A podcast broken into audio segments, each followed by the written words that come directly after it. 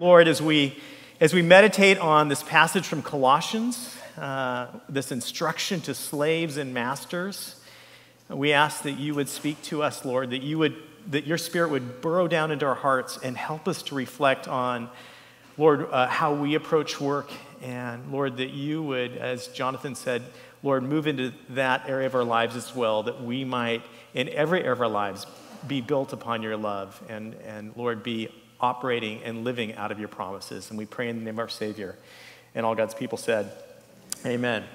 So therapists know that oftentimes when they're counseling a couple, the key thing is is to find that subject the couple doesn't want to talk about and to go there. Okay, that's, that's what I've heard. I'm not a therapist, but I have way too many therapist friends. I know some of you are wondering about that. Don't wonder about it. Yeah, I am. I'm in need of therapy. We all are. Let's just confess it. But they, they know that, you know, you find that spot where they don't want to talk and you go there. Well, the same thing is kind of true, I found, as a pastor. Oftentimes, when I'm talking to somebody, if there's some passage in the Bible that really bothers them, I know that if they can work through that a little bit, there's actually a power that can be released. Uh, but you have to, you know, first off, you have to let go of your reservations and actually begin to rethink that passage. C.S. Lewis in The Weight of Glory actually talks about this, how he, he comes across the whole, the whole uh, essay, The Weight of Glory, is built on him puzzling over something that's really troubling him. And he's, he wants to maybe just revise it or just throw it out the window. And he finally wrestles with it and he actually just has this explosive insight. Well, this morning, I want to look at something that it's going to trouble us. It should trouble us. It's going to give us pause. But I feel like if we wrestle with it, if we deal with it, there's actually some power in it that can change our lives. And to not, you know, this morning I have a really easy uh, sermon outline. It's two points. Uh, but then I'm going to, like, like pastors do, I'm actually going to pack a bunch of content under those two points so don't get too excited. But there's only two points. So there's, there you go. Uh, the first one is we're going to look at the repellent. What is the thing that bothers us in this passage in Colossians, okay? And then we're going to look at the revelation. You know, what does it reveal that is actually transformative? So that's where we're going. Two points. Uh, a two point sermon. Is it okay to have a two point sermon? That seems kind of sacrilegious, but a two point sermon, that's where we're going this morning. All right, let's talk about the repellent. And the repellent is pretty easy, and it's right off the bat in our text. Paul says, Slaves, obey your masters. And to modern ears, this raises red flags immediately. Uh, why in the world is Paul encouraging this kind of response? Why is he encouraging this institution? What in the world is Paul doing? Why doesn't Paul just start off and say, slavery is wrong? If you're a slave, get away. If you're a master, stop it. It's wrong. Why doesn't he do that? And of course, a lot of people throw out the Bible. I've heard more than one person say, well, the Bible teaches slavery. And it's morally opprobrious, it's morally degraded. Like, why would you follow the Bible? Now, that's a, that's a very unsophisticated response. Probably a more sophisticated response would be to say, well, what Paul's saying here seems to be out of sync with so many other things in the Bible. You know, Jesus says, love your neighbor as you love yourself, and making your neighbor your slave doesn't really love them. So, what in the world's going on? Or, or even passages in like uh, the Old Testament, like Exodus 21 16, which says this Whoever steals a man and sells him, anyone found in possession of him shall be put to death. This is clearly an anti slavery law, you know, and you think about what happened in the Americas, right, with, with the African slave trade. I mean, uh, clearly breaking this law, right? So, why in the world does Paul, who is a teacher of the law, Paul, who claims that he's met Jesus personally, who said, Love your neighbors yourself, like, why in the world is Paul saying this to slaves and masters? That's what I want to look at this morning, this particular repellent. And I want to start off by saying it's easy for us when we come to passages like this to play the armchair quarterback. It's just a natural impulse. And I don't know how many of you like to be the armchair quarterback. I love being the armchair quarterback. The nice thing about being the armchair quarterback is you actually can just walk right in, you know, and you can see something take place, like the replay. Maybe we're just watching the news, and you go, oh, that's stupid. He should not, you know, why in the world did he do a run? He should have done a pass. And just, it's snap judgment. It's just, it's cathartic, you know, and, and so, uh, but the problem with the armchair quarterback is you actually are not there. You actually don't know what the quarterback is facing at the ground level. You actually don't know the play that the quarterback had called. You don't, actually don't know the opponent like the quarterback has studied the opponent, you actually don't have the same kind of skin in the game and you're not making decisions in real time. And so while it's easy for us to move into snap judgments when we read passages like this, we have to be careful because it's very easy just to sit there and call the shots when you have not just a distance between a TV screen, but the distance of thousands of years. That's a big distance. And on this side of the African slave trade, it's very hard for us to see the situation that Paul is actually facing. So, what I want to do is, I want to take a closer look at the situation that Paul is facing when he tells slaves to obey their masters. So, let's talk a little bit about Greco Roman slavery. And the key point here is that Greco Roman slavery is not the same thing as the kind of slavery that came to the Americas in the 18th and 19th century. Greco Roman slavery was very different. First of all, it was not based on race, not at all. Secondly, it wasn't for a lifetime. Most slaves only were slaves until they were uh, 30. Third, most slaves were prisoners of war. So you had these prisoners of war, and while some countries would just kill them, that's, you know, that was one response in, in the ancient world. Another response was you would take those prisoners of war and then you would make them slaves until they were about 30, and it's, it's you know, that's what was going on. I'm not saying it's great, but that's kind of what was happening. There was not a kidnapping, not a systematic kidnapping taking place. And, and, and then finally, if we want to understand, or not finally, but one of the things that's really important is we need to understand that, that there was actually a very different kind of thing going on with slaves when it came to uh, the way it, the slaves understood themselves and their relationship to each other. You know, calls for slaves to unite in the face of their oppressors would have fallen on deaf ears in the Roman Greco, Greco world. And, and this is why. One historian writes Despite the clear distinctions between owners and slaves, like, you know, they didn't get paid the same, uh, persons in slavery did not constitute a different social or economic class. Let that sit in for a second.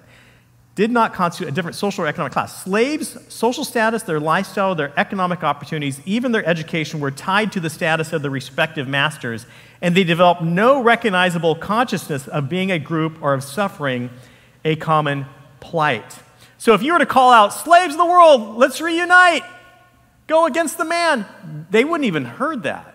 So if we wanted Paul to call out something like that, it actually wouldn't have worked. It would have been, I mean, from our vantage point, maybe that seems like a good idea, but, but it wouldn't have worked. Um, and so uh, there, there's, there is um, legal reform that was taking place. Another one, there's legal reform that was taking place during Paul's day. And that legal reform gave slaves the opportunity to earn their freedom. And so things were kind of moving in ways, right? Um, and so, and actually, slaves could make a charge against their master and bring them to court. Uh, and, and here's the final one, and this is, this is one that when you hear this, you kind of go, oh, oh, that's really different. A lot of people, not all people, but a, a good number of people actually, in order to have security in the Roman Empire, would actually become slaves. It was a form of job security. So when you hear that, you go, oh, this is, this is different. Now, don't get me wrong. I'm not saying that makes the institution of Greco Roman slavery a great thing. But what I am saying is that there is a great difference between the brutal, virulent, violent nature of the American slave trade and what was taking place in the Greco Roman world. It was not that same kind of monolithic, terrible, horrible thing that we see. It's, it's a little more complex. So I'm trying to give you some texture of what Paul's doing on the field when he's, when he's, when he's moving. So, but I want to go a little farther. Because what I'm saying is more than just simply that Paul had a more difficult and complex situation than just simply you know, the brutality and violence of the American slave trade. I want to even say even a little more. Paul actually does challenge it. But he challenges it in a way that a lot of our kind of social media, virtue signaling kind of hearts, you know, don't get. Uh, Paul's doing something far, far more subversive. Paul is setting up slavery for failure. He has a long game in mind, not the short game. Paul is setting up slavery for failure. You know, when Paul is speaking to these Christians in Colossae, uh, he's not speaking to them by way of a position statement on the structures of Greco Roman society, okay? What Paul is doing is Paul is writing a letter to real people that he knows, and he's answering a very practical question How do I live within my household, family household, Roman household? And so, what am I going to do tomorrow morning? What should I do? So, the big picture of like, how do I challenge the great systems of, like, Paul's not even doing that. I'm not saying that's not a good thing to do. But um, Paul is not doing that. Paul is actually addressing a group of Christians, and we have to remember that these Christians are. They are actually a very, very uh, insignificant group in the Roman Empire at this time. Christianity is it's, it's, it's never actually spread through the world and become this kind of powerhouse. Uh, uh, it's not the number one religion. They are actually a very insignificant group, and they're illegal. That's, that's pretty insignificant when you're illegal. That's kind of hard to kind of, you know, be a heavyweight. Um, so for Paul to kind of like call down fire on Roman, Greco-Roman slavery would be just stupid because it would be a form of seditious fanaticism undermining 60 million slaves, which are part of the fabric of the economy, and all it would do is just make him even more wanted and killed. Paul has a long game, and Paul is more subversive, and he's more practically more practical in his subversiveness. And here's what Paul is going to do. Instead of making some kind of broad statement, uh, he's actually addressing a personal situation, but Paul is undermining that slavery, the Greco Roman slavery. And here's how he does it he goes for the heart of it. He goes to what the French sociologist Bourdieu would say the habitus, the, the internal logic that undergirds the practice of slavery. He's going, he has, a, he has a longer game than just reforming the empire. He wants to reform all relationships for all time at the core, where you have kind of the oppressive master and the slave. And some of you might think, like, yeah, I relate to that within my job, okay? So Paul is actually, in, in, in effect, Paul is actually addressing something in a cosmic and deeper and more profound level. Um, and so he is getting rid of the hidden, he's approaching the hidden assumptions and expectations that even make Greco Roman slavery possible. Now, many ancient writers wrote household codes, and they would always be written to the master. But what does Paul do? Here's how Paul goes about it he spends time not addressing the master, he spends time addressing the slaves. That right there was like a complete shift. Okay? And he's addressing the slaves. He addresses them first in our text he addresses them the longest, and he treats them with dignity. He treats them as if they are responsible agents. So, usually, uh, in these household codes, household codes, you would just simply say, You're the master of the house. You just tell the women and the children and the slaves what to do. Their opinion doesn't matter. Paul goes through in his household codes, and Pastor Josh talked about this, and he addresses every single group as agents.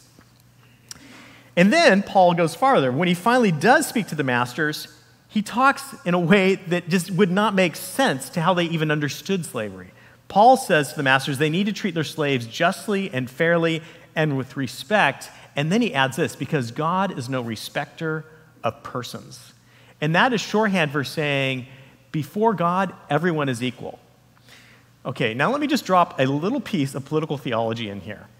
The way in which societies organize themselves, okay, whether they're Christian or not Christian or whatever, ultimately reflects some kind of immaterial order that the society comes to believe in, okay, whether it's a cosmic order or whatever it is, all right? So when the divine right of kings, you have this idea that God's king, and therefore you need to have a king, and or when you have like, uh, uh, you know, uh, you know, when you have like within uh, Eastern religions, you have some kind of idea of a balancing power, and all these things, all, society is always looking to that kind of transcendent source in order to, uh, uh, what, uh, I won't get too theoretical right now, but in order to justify social order, you always have to appeal to some kind of cosmic and immaterial realm. What Paul says is that before God, every person is equal.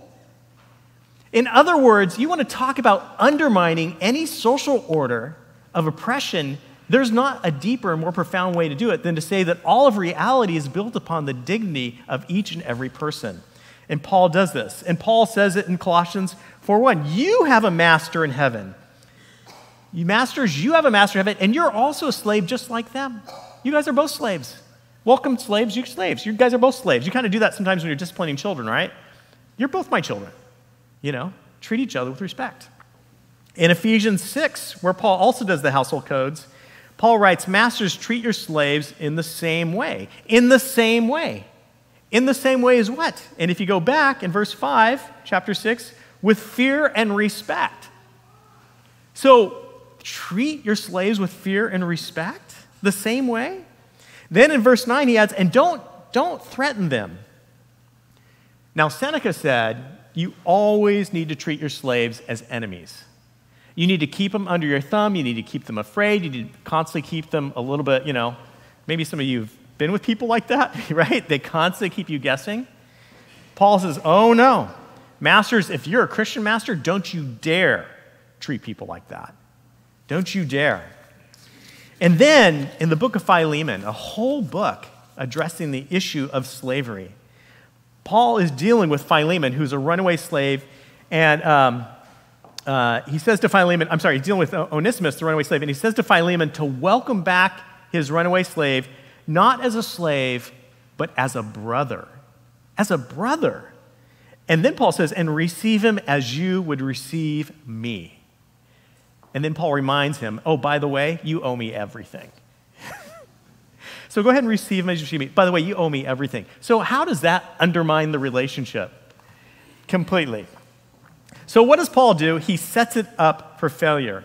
And, and when you look at what Paul calls for Christians to do, even within the more moderate form of Roman slavery, you see that Paul set it up for failure. And in fact, Paul succeeded.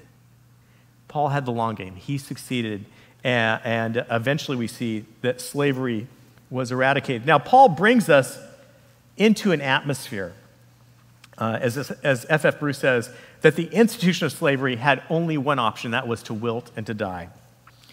Now, you say, okay, yeah, uh, all right, that's good. I'm, I'm kind of following you a little bit. That's helpful background, thank you. Um, but then what do we do with the slavery in the Americas? What happened there?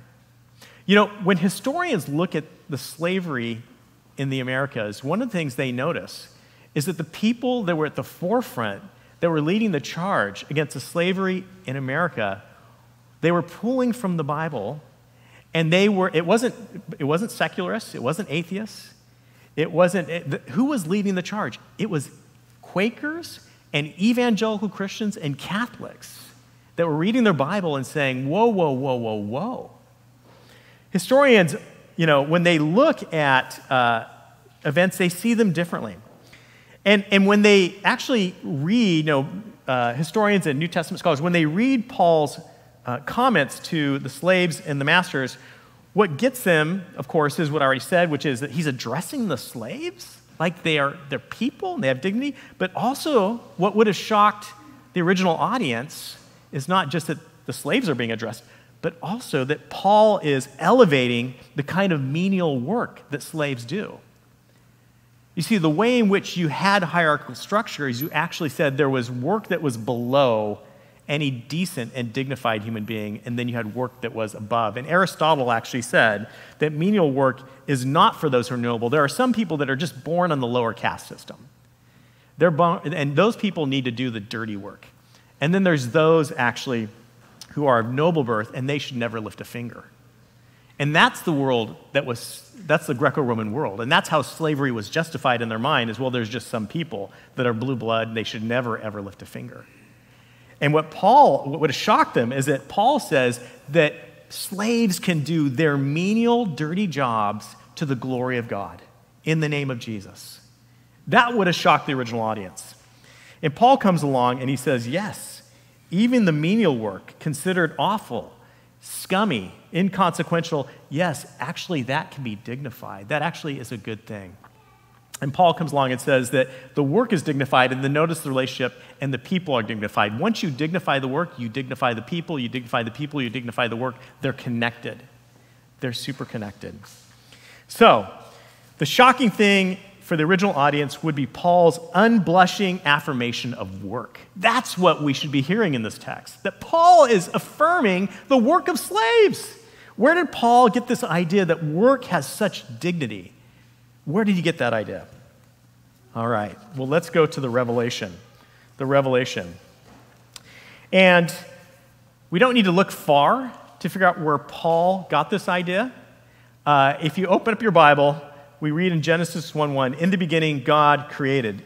Created, bara in Hebrew. That's the first verb in the Bible, and the first verb in the Bible is a, is a working verb. God is doing something, God is working. Uh, in the beginning, God created the heavens and the earth. That's a summary statement, okay? And then starting in verse 2, it begins how God did that. In the beginning, God created the heavens and earth. How did, it, how did He do that? Well, the earth was formless and void or empty. Tohu wabohu in Hebrew. That's just the funnest little, you know, rhyme there in the Hebrew. It was formless and void. In other words, it was a big mess. There was, it, imagine a, when a tsunami goes through, you know how everything just gets mixed together? You know, it's all, you know, if we were just to take, take, you know, our world and just, you know, put it in a blender, Sierra Madre, just put them in a giant blender so that it's all messed up, okay? And then pour a lot of water on it so it's just a big soup. That's kind of the picture here. And so God, at the very beginning, is working. And what is he working with? He's working with a sewage spill, he's working with a watery mess. God, from the very beginning, is getting his hands dirty. And this is unique because gods in the ancient Near East do not get their hands dirty. We have a God that's already working. And then we see how God does it. So God's going to deal with the formlessness and the emptiness. So it needs to be formed and filled. And that's exactly what do- happens. God goes to work. And in that first chapter of Genesis, we see in days one to three, God begins forming. He begins subduing the mess. He begins to, to, to start creating order, major boundaries. He separates the light from the darkness because it was this, apparently it was this kind of like, is it dark? Is it light? Just kind of, he separates the light from the darkness. He separates the, the, the, the, the sky from the sea. He separates the dry land from the sea. And then, correspondingly, he fills it. The light he fills with the sun, the darkness he fills with the moon, the sky he fills with the birds, the sea he fills with the fish, and the dry land he fills with plants and land animals. And so God goes about forming and filling because it was unformed and unfilled. And then, lo and behold, God creates us. He creates us. And um, as, the, as the pinnacle but one thing I want you to see here is, you know, we've been doing this. this I, there's a cohort of you, and I'm, I'm looking at some of you that are in this cohort for the last, uh, we're on week five now, uh, of us going through this faith and work curriculum through the Center for Faith and Work LA. It's been awesome. We're getting to know each other's jobs at a detailed level, and it's been really good uh, and, and inspiring, and to kind of think about what it means to live out our faith within our work. And one of the exercises we did is we went through Genesis 1 and we tried to uh, look at what God was doing and give modern day uh, jobs to, the, to, to name it. And some of the, some of the jobs that, were, that came up with that we see in Genesis 1 is God is working as an architect. God is working as a project manager. God is working as a construction, as a builder. God is working as a designer. God is working as an artist. God is, God is working uh, in, in terms of sewage cleanup. and I mean, think about just what a mess it was. God is working as an essential worker. I mean, we came up with these different titles. I think there was like 30 of them. I'm guaranteeing your job was in Genesis 1, okay? Um, I don't guarantee it, but pretty, you know, there was an amazing number of jobs. God is doing all these different kinds of things. God is working. And the reason why it's important for us to make that connection is oftentimes we just think of God's work as radically different from our work, but actually, it isn't. And the reason, we know it isn't is because when God creates human beings, he then turns to mankind and he does something. So God created mankind in his own image. In the image of God, he created them. Male and female, he created them. God blessed them and said to them, Be fruitful and multiply. Check this out fill the earth and form it. It's not form and fill, but now it's inverted, fill and form, which tells us something really cool. This is, this is one of the parts of the Bible. If you've been sleeping right now, just wake up. This is a really cool part. this is a cool thing where God is saying, You are, I just, I just formed and filled. I just stepped into this mess and I began forming and filling. And now I've created you in my image. You're going to reflect me, but you're going to do it in a way that is both the same and different. And so it's, there's a resonance there, right? We fill and we form just like God. We don't have, the forming is a certain kind of forming. It's not quite the same as God's forming, but there's still a forming there. And the filling is a certain kind of filling, but it's not the same kind of filling because, you know, I mean, I'm not going to create a gazelle this week. I don't know about you, you know. Um, But, uh, but there's something that resonates. It's, it's, it's very similar. So we're made in God's image. And what this tells us is, is that we are made in God's image and we are made to work. We are made to work. You know, when you throw somebody in prison and they're not allowed to work, that's a piece of their dignity that you are taking from, from them. They are made in the image of God. We are made to work. That is part of who we are. Now, next week we're going to talk about how work has come under the curse. It's not cursed, but it's come under the curse. Uh, but working is part of our humanity, it's built into our DNA. And by the way, when you see people who do not know God or reject God working, you know what you know? God put that impulse within them. You know, we need as a community of Christians to have not only a theology of difference from the world, but also a theology of commonness. And God made all human beings in his image, and he made them so they want to work. That is a reflection of God. Elisabeth Elliot, reflecting on Genesis 1 and God bringing order out of chaos, says, Whenever you clean your house, when you're wiping off the counters, when you're dusting, when you're mopping the floors, you might do it with this in mind you are actually reflecting God. You're reflecting God in the simple things, the very simple things.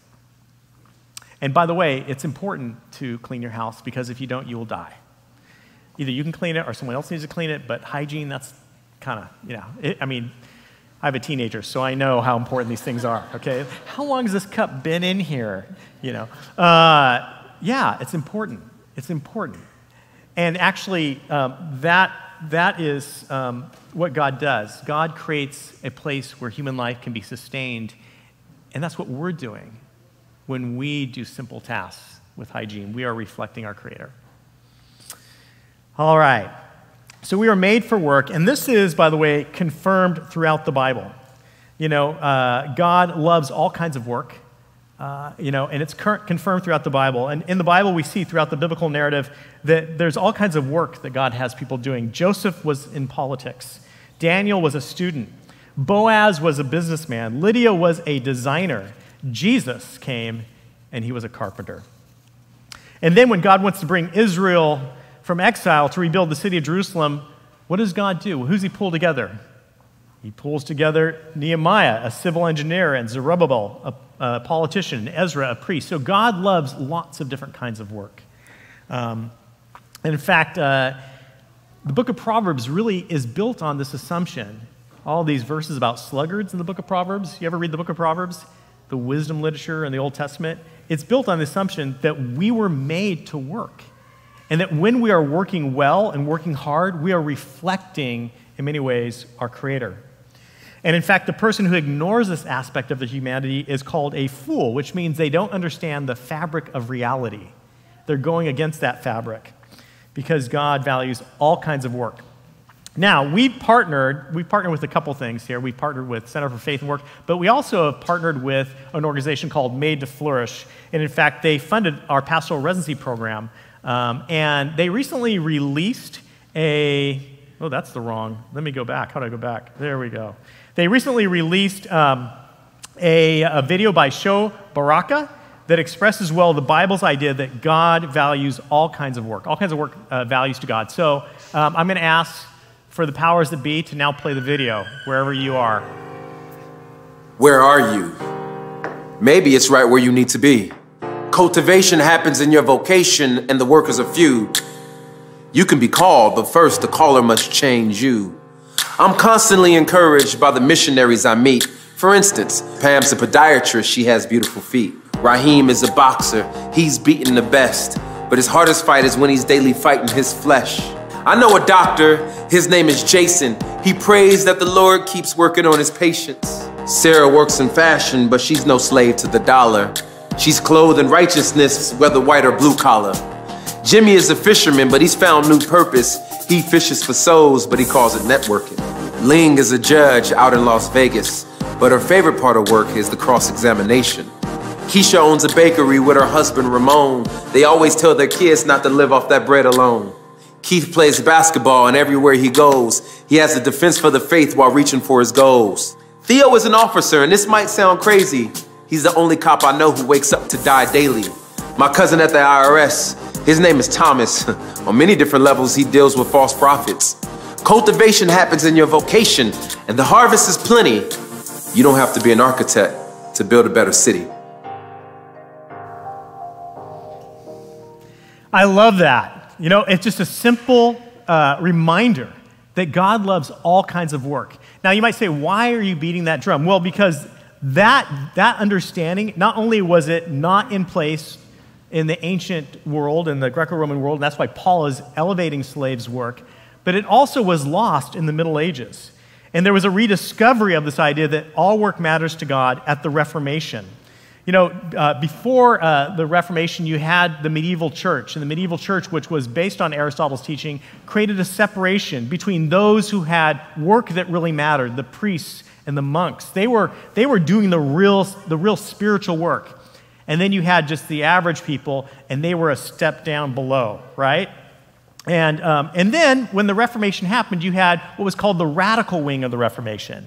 And in the radical wing of the Reformation, they believed that the world was kind of like Satan's paradise, so the church needed to separate itself from the world. And if you had a job that kind of put you in the heart of the world, if you're, if you're working in politics or you know, you're working in the government, something like that, that was not a good you know, job. Only work that mattered for the radical Reformation is um, the work that is. Um, uh, basically uh, connected to the church. And so these two responses, the radical Reformation, which the church is apart from the world, gave us the idea that only some work matters, and the medieval understanding that, that the church is over the world also gave us the idea that only some work matters. But in the Reformation, something happened. In the Reformation, we actually have this idea, which was a middle way, which is the idea that the church needs to be in the world. We need to be engaged in the world. We don't separate from the world, we don't dominate the world, but that we are engaged in the world. And as a result, uh, you know, when you think of the Reformation, you think of two big ideas. One is uh, that salvation is by grace through faith, right? That's, that's, the, that's one we all know. But the other one was the priesthood of believers, that every single person is actually operating as a priest, doing God's will in their vocation. Uh, and this idea of the priesthood of believers was huge. It was the, it was the middle way. And Luther, in his address to the uh, Christian nobility, I got you love that picture of Martin Luther, right? somebody needs to paint a new picture of Luther. You go on online to like find one. You're like, oh man, this this is one looks bad. This one looks bad. At least you know this is a little more serious. But Luther, in his address to the Christian nobility, says this There has been a fiction by which the bishops and priests and pope and monk are called the spiritual estate Princes, lords, artisans, peasants, all those, all those other workers are just simply, simply doing temporal work. But all Christians are truly of the spiritual state, and there is no difference among them. And then he goes on to quote Peter. He says, You are a royal priesthood, a holy nation. In book of Revelation, which says, God has made us unto a kingdom of priests. Um, Paul is, uh, sorry, Luther is saying, don't say only people inside the church are doing God's work. We are all priests. We are all doing God's work. And then this is really cool. And in Luther's exposition of Psalm 145, 16, where it says that God gives to all living things, all come feed from his hand, Luther asks, How does God feed all living things? How does God give us our daily bread? Does it just appear? Luther says, No. God uses the farmer and the milkmaid and the person who transports the food. And then in his exposition of Psalm 147 13, where it says, God strengthens the bars of the gates of the city, Luther asks, How does God give our city security? How does he give peace and stability? He could use angels, but he doesn't. God creates security through people. God creates security through laws that are upheld by lawyers, by good magistrates, by people who work in security. God uses security guards to bring security. And then Luther says this What else is all of our work to God, whether in the field, in the garden, in the city, in the house, in the government, but child performances? These are the masks of God through which He wants to conceal and give His gifts to us. This is revolutionary. When you start seeing the person that's helping you at Trader Joe's as one of the ways in which God is loving you, a mask by which God is providing for you, when you see the Amazon guy pull up when you see the person serving you, waiting on your table, when you see somebody who's doing your accountancy, someone who is working as a these are the masks of God. This is how, I mean, God could just send a bunch of angels to provide for us, but God wants to use people. It was built into God's original plan. God loves to use work, and God loves to use our work. So, what does this mean for us? Let's bring the horses into the stable. What does this mean for us? Um, well, if our work matters to God, then once you start to digest that, your work takes on a whole new weightiness, a new kind of gravity. We begin to see our work through God's eyes. We begin to realize that if we are called to be a lawyer, then we do it not just for social status, not just for that, or not even for that, but for justice. You know, if you're going to be in the health profession, you do that in order to love and help people because you are a mask of God through which God is going to bring healing. If you are in business, God has given you that ability to generate money and to create a corporation so that you can bless people, so that you can provide stable work for people, so that you can be generous. When you realize that God is invested in your work, you realize that if you're a teacher or a professor, God has put you there in order to give the gift of knowledge to others. And, and if you're an artist, you realize that you're an artist not so that you can have people enter into your narcissistic dark hole in which you work all your childhood issues out in some kind of bizarre painting. but so that you can illuminate the imagination through the visual. And you say, but what if I'm not those? What if I didn't get my dream career? Or what if COVID hit and I lost my job and, I, and I'm now waiting tables, I'm driving Uber? What then? You're still a mask of God. People need Ubers. I don't know where you've been. There's been times where I'm like, thank God for Uber. I would be up a creek. You know, thank God for people that just wipe tables and seats and thank God because those jobs matter. They matter to God. The little jobs matter just as much as the big ones. God is no respecter of persons. No respecters. And so when we walk into an establishment and we see people that are doing quote unquote menial jobs, we are sub Christian when we look down on them. God doesn't look down on them, God doesn't look down on any of their work. God loves all kinds of work. And this is a discipline for us to constantly, I mean, it's, it's kind of amazing. Suddenly the world becomes enchanted when you realize God is constantly working through everyday people, even people that don't know Him. That's called common grace. You don't need to love and know God in order to fulfill the cultural mandate, it's built in our DNA. It's part of the gift of God. So, yeah, if you want to be a writer, an actor, or a professor, or an artist, and it's not your time, don't wait until it's your time to realize that God wants to use your work to bless other people. Don't wait for that. And then finally, um, maybe you're, you're thinking, well, uh, you know, I'm retired. So how does this apply to me? Are you kidding me? Have you not met Ron Smith? Do you not know uh, Carol Henning? Like, there's so many retired people in this church. They are doing their greatest work right now. Ron Smith, one of, one of the things I love about him, I'm like, you're the hardest working man in Christendom, Ron. And he says to me, I just want to keep working until there's no gas in the tank and Jesus takes me home. Right? So our work is always dignified before God and valued for God. It doesn't matter where you're at. So we need to recognize that God is in disguise all around us, all the time all around us all the time. And it, you know, I was at Chick fil A the other day after preaching this, last night after preaching this sermon. I, I need some Chick fil A. Some, some young girl comes to help me. I'm thinking, this is the mask of God. She was wearing a mask too, so it kind of reminded me.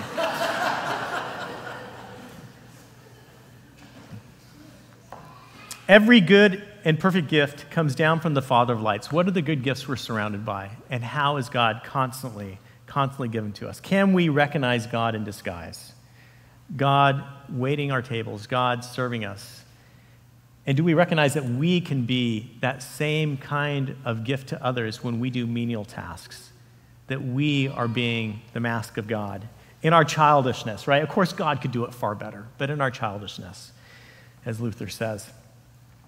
So, may God help us not to look down at those who have menial tasks, those who get their hands dirty. May God help us to appreciate I mean, this could have been a Mother's Day sermon too, easily, right? Oh, moms, I mean, that's a, there's a lot of, you deal with a lot when you're a mom, right? This applies to so many different things. But here, let me just end with this. Let me just bring it together with this.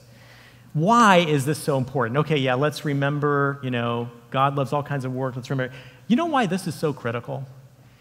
If you don't see that God loves menial work, dirty work, work that we may not appreciate, you're going to miss the greatest story in the Bible. Because the greatest work of God was not when God threw the stars into space, not when God made the gazelle, when He created this amazing ecosystems, when He put together the amazing nature of the human body. No, the greatest work of God was when God stripped Himself bare and took the form of a slave. It's the same word in the Greek, doulos. And he came down and he served us. He took our muck and our sinfulness and our dirtiness and he cleaned us up. And he loved us. May God help us to see the beauty of what it means to serve in menial ways and then reflect the God who has served us in all of our neediness. The hymn writer writes, were the whole realm of nature mine, that were a present far too small.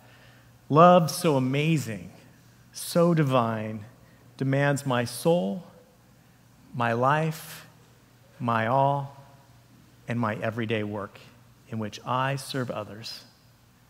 Praise be to God. Let's pray.